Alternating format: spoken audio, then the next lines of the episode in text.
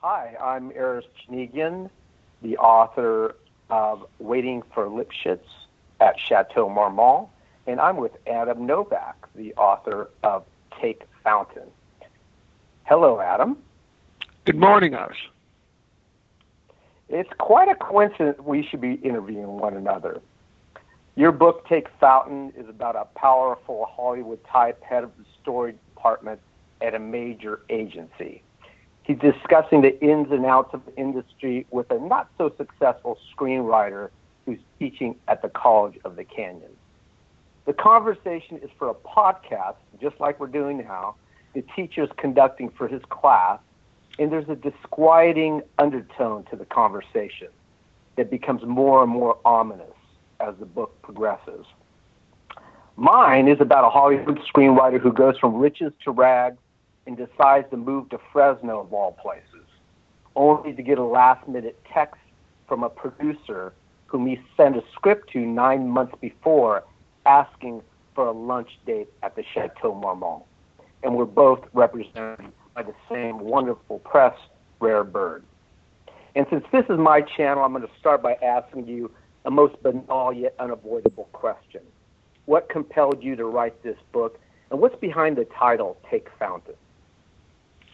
Like you said, the irony is not lost on me that having written a novel about a podcast, that we are actually having a podcast talking yeah. about our screenwriters. Um, what I want to tell you about Take Fountain is that there are two stories. Not only is Take Fountain one of the great quotes about the city of Los Angeles, which you and I both wrote about, and I think your novel is as much about Los Angeles as it is about the business. But Sam Kinison, legendary stand up comedian, was at the comedy store and he would tell his audience, don't drive drunk. But if you do, take them. You're right. And as we know, you know, uh, in our 20s and 30s, living in Los Angeles in the 90s, Fountain Avenue runs parallel to La Cienega, and Sunset goes from basically through West Hollywood, and it's the fastest way to kind of get from one part of the city to the other.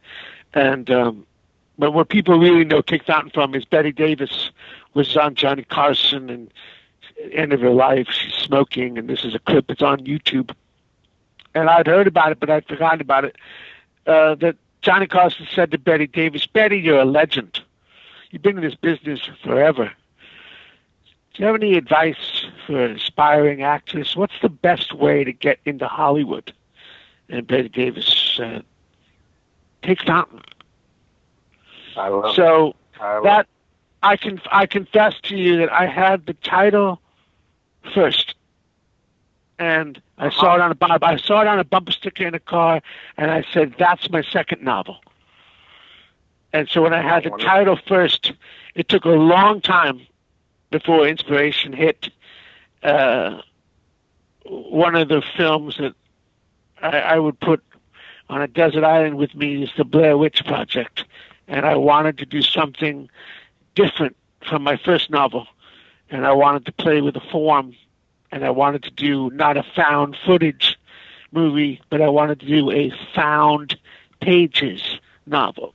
Mhm. So Mhm. taking taking the aspirational nature of Take Fountain, not the Sam Kinison, which is avoiding a DUI, but Bette Davis saying, "What's the best way to get into Hollywood?" I then realized uh, my eureka of doing a, a, a podcast between a screenwriter who's now teaching screenwriting at a community college and a script reader. And their conversation, I thought, would be not just illuminating about the movie business, but also what if there was an agenda at work here? And I, then I thought of, well, two men enter this room, only one leaves. And then I thought, okay, now I'm on to something. And then when I wrote this, I realized that it had to have a context. And so when I was done, I actually wrote the first page, which said that this is a transcript of a podcast that was stolen right. from from an right. evidence room of a closed, oh, sorry, an open murder investigation. And well, I, I have to. I, I was I, I was fortunate enough to actually get it published.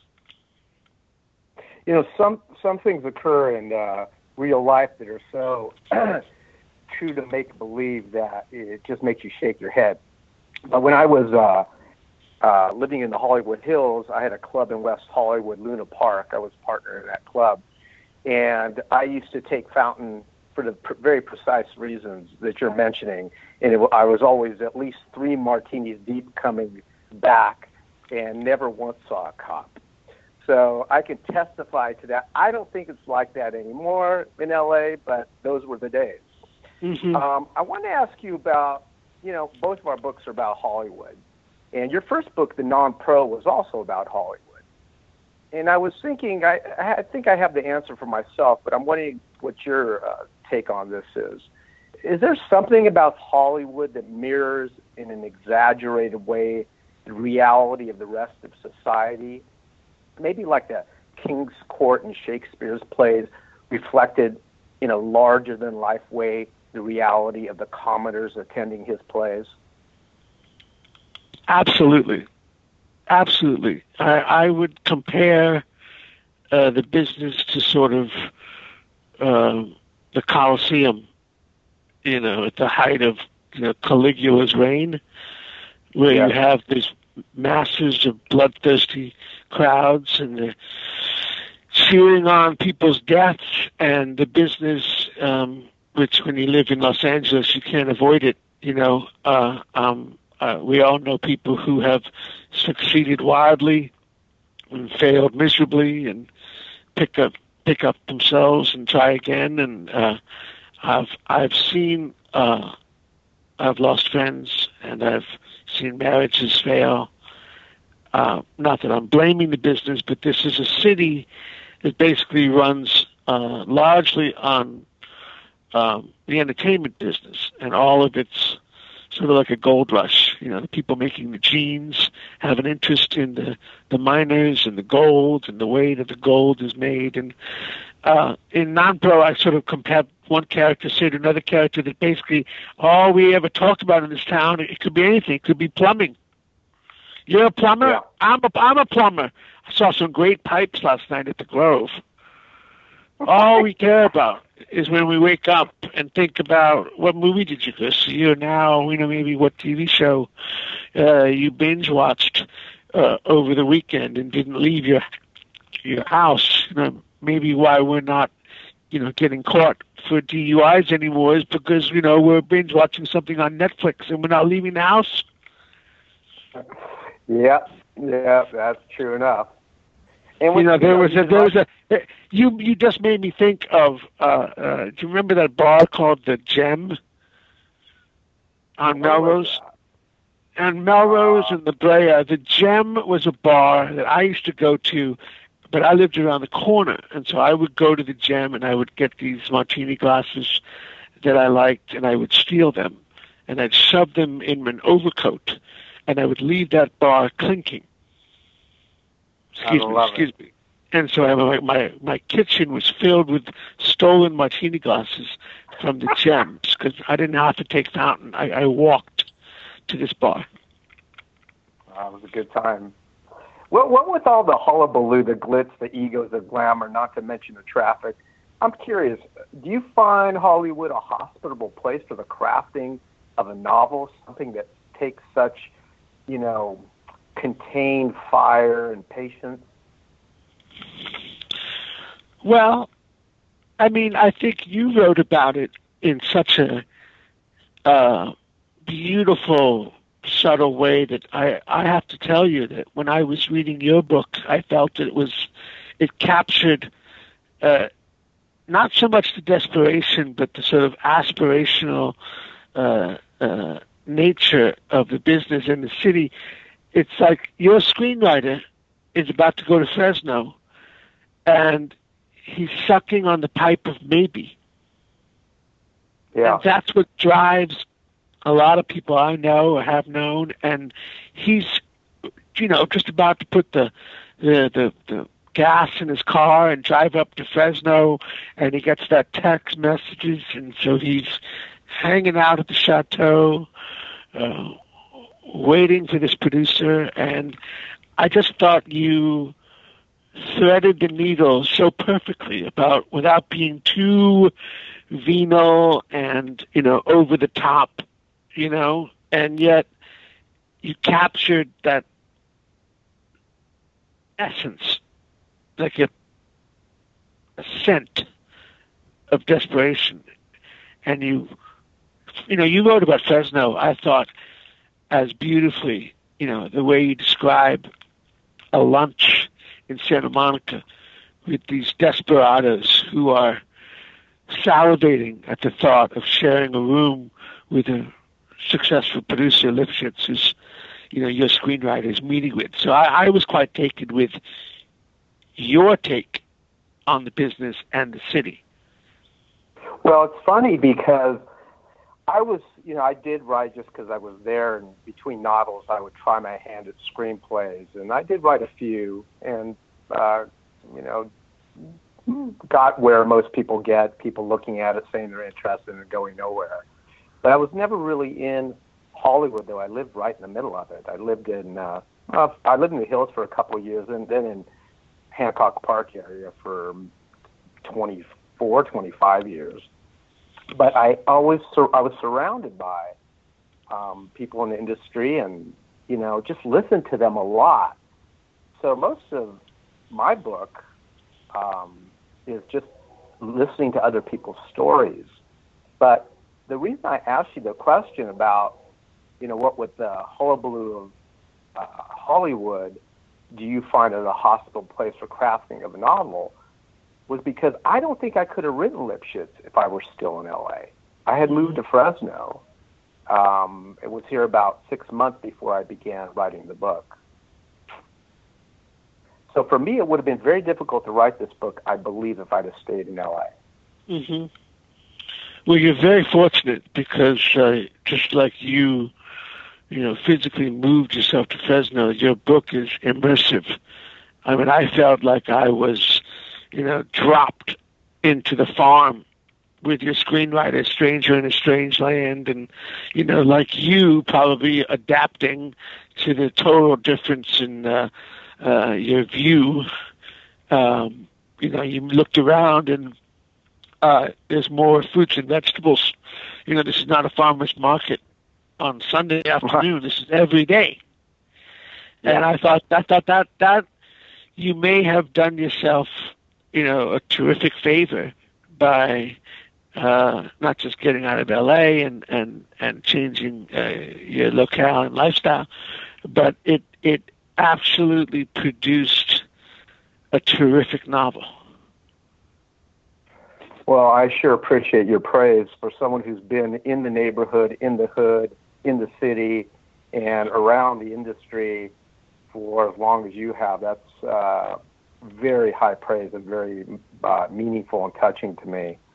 Um, you know, I'm wondering about your book has such a uh, uh, it's terrific writing, a real playful structure, and a pretty clever plot. Uh, but it also kind of seems to me that you're looking to do more than entertain here. Um, maybe even working out some personal Hollywood demons. Mm. Um, that might be a little too too uh, close to the bone of question, but I wonder if you, you know, entertain answering it. Sure. I had this conversation with my best friend the other night when I told him that you and I were going to be having a podcast. And he laughed and said, You're doing a podcast? And he said, because he had read Take Fountain, but he hadn't read your book about screenwriter. And he said, I bet you that your screenwriter can murder his screenwriter and I said, well, that's probably true. And then he got into this question of like, you know, why uh, take Fountain like you did? And and he said, you know, what's interesting to me, he said, is that in your first novel, uh, the non-pro, you know, it, it it also has a murder in it. And I said, yeah, I had myself murdered. And he said, I didn't know that. I said, yeah, I, I, I had never written a novel before. In my first chapter, the first novel I ever wrote, I decided to have myself murdered and write about my funeral. And so I wrote for the, in prose what people said about me and who would want me dead. And that became the sort of narrative drive, the first novel.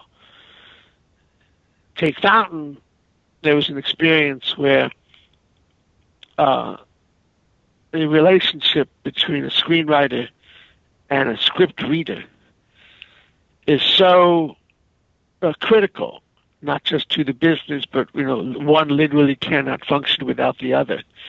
And I thought that's a dynamic I'd like to have them tell the world their point of view about reading scripts, writing scripts. And to me, that was uh, the most fun is listening to Larry, the reader, and listening to Dollars talk. This thing wrote itself. Yeah, it has that feel for sure. Um, it has a um, very natural pace to it. Um, the the conversation between the two sounds so authentic to me. Um, I would agree with that. But my question was your personal demons. Mm-hmm. Are there, you know, because I feel like I worked out my demons with actually, this is my second book on LA. The first was This Angelic Land, which was set during the 1992 LA riots. And then, of course, the the newest one, Lipschitz. But how about your personal demons? Mm-hmm. Well, I don't know. I don't know anyone who doesn't have a sort of love hate relationship. We love the movie business, and yet there are people in our lives who upset us, or people who are hurt, wounded by their behavior in this business.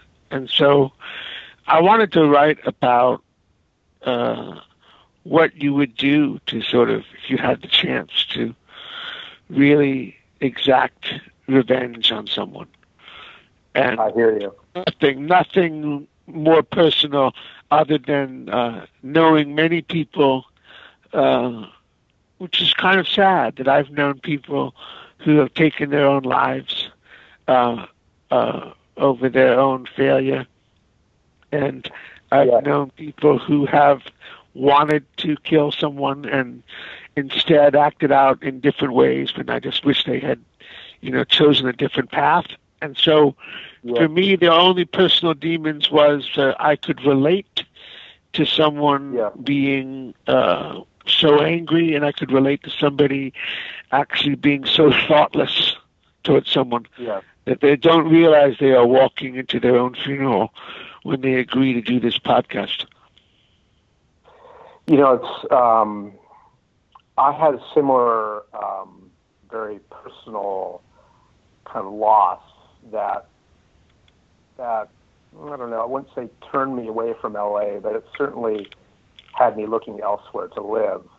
Mm-hmm. Um, a neighbor friend of mine, thirty-year-old kid, who was in the uh, he was a manager of a club in Los Angeles, and wonderful kid, um, smart, attractive, um, pretty serious. He got in some deep trouble with some um, entertainment types, Hollywood types, in the bar, and ended up um, committing suicide. Mm. And I had two girls living in.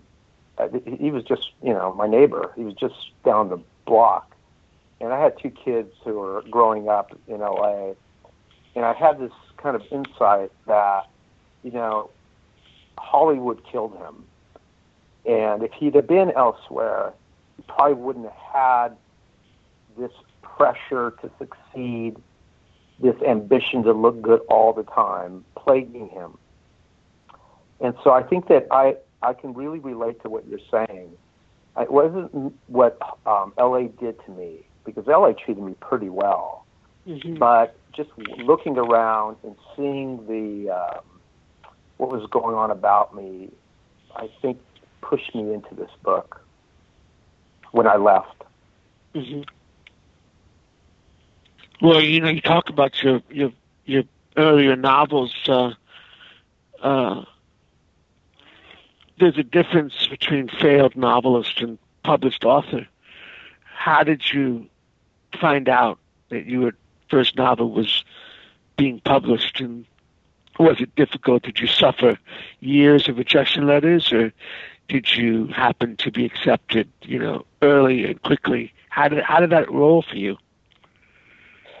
Well, I had a very unusual trajectory, quite um, unconventional.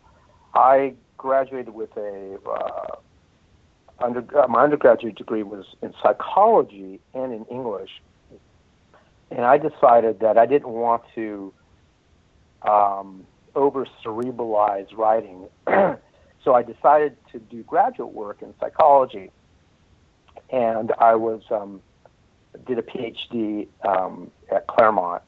But at the tail end of my um, uh, dissertation, I began my first novel. This is when I was at like 27, and um, was writing during the day. I was writing my dissertation, and at night I was writing a novel. And um, I finished that book and um, submitted it to a agent and uh, got back the typical kind of rejection letters. That happened for another uh, 10 years. How long? Um, I wrote 10 years. 10 years. I wrote, uh, yeah, I wrote three novels.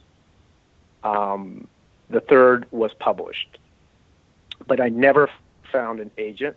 To this day, I may be one of the only novelists who's still up and running and getting some traction who doesn't have an agent. Um, that makes two I of had, us. Yeah. Me neither. Well, and and it's Yeah, one of these well- things about the the sort of travels of a novelist is that when you don't have an agent and you're up to your own devices to uh, find a publisher and navigate the rejection letters. I got rejection letters to my query letters. oh, it's a pretty brutal business. Um, it's as brutal, if not more brutal, than Hollywood. Uh, to be frank. I agree. I Um, agree. because I mean, the, the, the rejection, the rejection is so uh, existential. It's so total. How can you not uh, take it as uh, this will never happen? and you're in it for a year, two years, some cases even three years. Yeah. You know, I mean, you, you you know, so you're you're deep into it, and but I was lucky um, because um, Heyday, a really wonderful press out of Berkeley that does books on California, um, was the publisher of my first novel, Bloodvine, and they just accepted it, and then they, you know, they accepted my second novel, um, Riverbig. Both those novels are set in the uh, Fresno area and about a farming family um, and uh, based roughly upon my father's life and uh, uh, his story as a young man. And uh, um, then, um, you know, then I had published this Angelic Land, and that was published by my own publishing company. And then I was lucky enough to, you know, convince Tyson and his wonderful crew to take uh, uh, Lipschitz.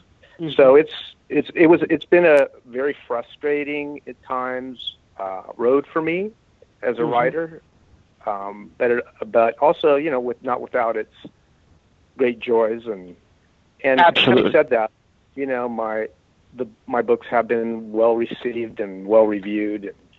For whatever reason, even though I haven't had a lot of um, uh, you know help along the way with a- agents and the like, you know, did I've done pretty well. hmm Yeah, I feel I feel incredibly fortunate. Just getting the first one was, you know, three years of writing and five years of trying to get read. And I was I was so lucky that I found a mystery press in Portland, Oregon, after years of rejection. And when I got the email that he uh, uh, Scott Schmidt, the publisher, wanted to publish non-pro. uh, and gave me a number to call to discuss the contract. I, I literally hung up the phone and dropped to the floor and, and burst into tears. you know, and then, and then I and then I called Scott Schmidt in Portland, Oregon, Salvo Press, and he answered the phone himself. And I said, Mr. Schmidt, you're real. He said, Of course I'm real. I've been publishing books for 15 years. What do you mean? Of course I'm real. He said, I thought you were going to charge me to publish my first novel. And he goes, No, no, no, no. I'm going to, you know, send you a contract, and uh, that's it. And I said, So, uh, what's the, the uh, editorial process like at Salvo? He goes, What do you mean editorial? I like your book. I'm going to publish it. I'm sending you a contract. And I hung up the phone, and I was suddenly laughing because I had heard two words that a writer never hears in Hollywood: no notes. Mm. Mm. Wow. So what they, what they published was what I wrote, and I thought Wow, this would never happen. This one, this will never, this will never happen again. So to follow it up with uh, Take Fountain and to hear you praise it, and you know, I feel like Sally Field. Amazing. There's a lot of Amazing. there's a lot of pleasures. There's a lot of pleasures to your book, honestly. But for me, in particular, was your regular referencing of LA bars and clubs and eateries that I also found myself um, in in the 80s and all through the 90s even. I don't know. Maybe it's just nostalgia, nostalgia, nostalgia. But setting aside the horrors of the 1992 riots, or maybe not, you know, was LA a wonderful place to live then, or is it just me?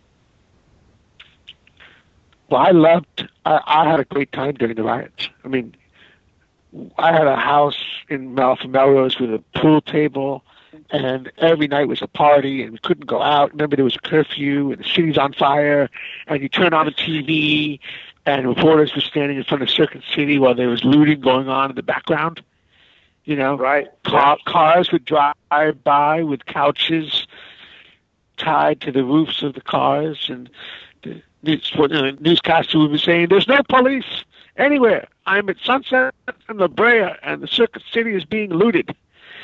Uh, it, it was a wild, wild time. Uh, um, I think something happened. Uh, maybe you get older and you don't necessarily go out as much, but uh, I went out every night for a decade, particularly to this one bar in Silver Lake, which I wrote about in Nonpro, and uh, is a, a cop a cop bar called the Shortstop on Sunset. It didn't have didn't even have a sign out front. You know, three clubs three clubs didn't have Yeah. a sign out front. You know, the room Yeah. on Cahuenga. If it, if it, if there was signage, we didn't go into it. It didn't. There was no sign. That's where that's where you'd find us. And that would be it would be like a, a scene out of that movie Swingers. You know, there'd be a caravan of cars following each other, going from bar to bar, inevitably going up the hills to a party. Yep. Coming home, you know, and I remember I, I gave a toast when my best friend got married, and I said to him, you know, when we lived together and we go to all those bars in L.A. in the '90s, he said, you know, I would you would you would go home with uh, you know different girl every night, and I said I would wake up every morning with a different pizza box in my bed. So, yeah, so that, that's Well, my I- memory. Yeah, I I had this I had a sense, and you're right. You know, just maybe getting older, not having to, you know, in my case, having kids and settling down. But L.A., you can get around. It wasn't there wasn't traffic, you know, 24 seven, and housing was not that expensive, and there weren't so many clubs that you couldn't, you know, you couldn't count them. There were you know, they were there and they were fun and people hung out but it wasn't as though you know you had to negotiate for hours to find a place to squeeze into. Mhm. and um it just seemed a lot more hospitable place for you know people who were single and and had some sort of source of income and wanted to have a fun time and rub elbows hmm sounds like one of us is either going to write an entire novel about uh, uh, uh, Bacchanalia in the 90s, or at least a, a throwaway paragraph memory of LA. Yeah. You know, one of us was going to beat the other to the punch and write about what I'm reminiscing about right now because it was the greatest time of my life. I mean, the 90s for an entire decade was such a period of uh, blind joy for me. It really, it wasn't a struggle. It was fun, and um, I just when I sat down to write non-pro, that was sort of to me the away from the partying and into a much more serious decision to sort of how was I going to spend my time, who was I, what was I interested in doing with my life. Yeah, I like that blind joy. I can, I can relate to that. Yeah. Now, if if if you got a phone call from the business saying, uh, "Meet me at the Chateau Marmont. I want to talk about adapting, you know, your book, Waiting for Lipschitz." Is there is there a, a director or a star you would kind of imagine or pray would want to do your book? Well, you know, I've had a few, before I answer that question, I have to tell you that I've had a few people tell me that it would make a terrific screenplay. But I don't, you know, it's hard for me to see. I think screenplay writing is such an art form in itself. And it takes a certain kind of brain to squeeze the essence out of a novel. So even though I can't see it that clearly, I've had other people tell me that it would because yeah. as you know, the book is an interior monologue mostly. Yeah. It's occurring in the mind of the narrator who's sitting in one place. Eh, well, he's first at the bar and then he moves to a table at the chateau. Yeah. And of course, there's flashbacks to his visit with um, his friend in Fresno, a novelist who has exiled himself to a farm, uh, not quite in Fresno, in a place called Madera and those flashbacks take us to his farmhouse, his um, mm-hmm. um, the Fulton Mall in Fresno, most importantly, Forest Fierre's underground gardens. Mm-hmm. Um, back and forth in his head between the Central Valley and L.A. So um, it's it's it's mostly occurring with you know with him sitting there. With yeah. that said, you know, I think that you know, Woody. I mean, if if if I were to have anybody who I could dream would look at it, it would be Woody Allen, just because of his ambivalence toward, if not contempt for Hollywood. You know, but realistically, um, you know, someone like I think someone like uh, Steve Buscemi or maybe Sofia Coppola on the mm-hmm. director's end. Mm-hmm. Um, you know, someone who's kind of got two directors that have an edgy feel to them, though Buscemi's mostly TV. Um, you know, and on the on the star end, I don't know, it could be anywhere from Mark Ruffalo maybe to Jude Law would play the narrator. Mm-hmm. Uh, those are those are that's who I kind of imagine. Yeah, might be right for this project. What, are, what do you have any thoughts about it after reading it? Well, I just thought it was you know something that a filmmaker could take your book and bring the sort of distance that you don't have. I mean, it would be something that an auteur might be able to do with your book what Sofia Coppola did with her movie Somewhere, which had that actor reconnecting with his, his daughter at the chateau. But then yeah. I thought the best part of, of, of your book is that you never invented a plot. You know, terrorists don't take over the hotel, and your screenwriter suddenly has to be this hero. You know, you never invent characters. I just thought that they were the people who you wrote about. You know, kept it very grounded, very uh, real and that doesn't always lend itself necessarily to be a movie. It doesn't have to be a movie, but because it is so interior and because it, it does jump around between Fresno and the chateau, that might be attractive to a filmmaker. You know, uh, so to me, I thought the book was something that if an auteur wanted to sort of make a, a film and something about this book spoke to him or her, there's always a possibility. You know, um, interesting. I, I, I always think of um, the novelist John O'Brien when he wrote Leaving Las Vegas. I knew him. I met him at a dinner party, and he gave me the manuscript of Leaving Las Vegas, which had a profound wow. impact on my, on my life, which I think made at least try to write a novel. And um, he killed himself, and he was a terrible alcoholic and, and, and conflicted guy. But when he was still living, uh, he had said that Hollywood had optioned his novel, Leaving Las Vegas, and that he was so worried that they were going to give it a happy ending, you know, because Ben, the screenwriter, you know, goes to Vegas to drink himself to death, and he dies in the end. His fear was, John O'Brien said, that they were going to pretty womanize the ending. Yeah. And I never forgot yeah. that. And so he was someone who won the the lottery as a novelist because yeah. Mike Figgis Mike Figgis was a writer director, and Mike Figgis did the music, wrote a great script, directed the hell out of it, nominated for an Academy Award, all the actors, you know. I mean, it was. Um, while the book was amazing, and uh, it's probably my favorite novel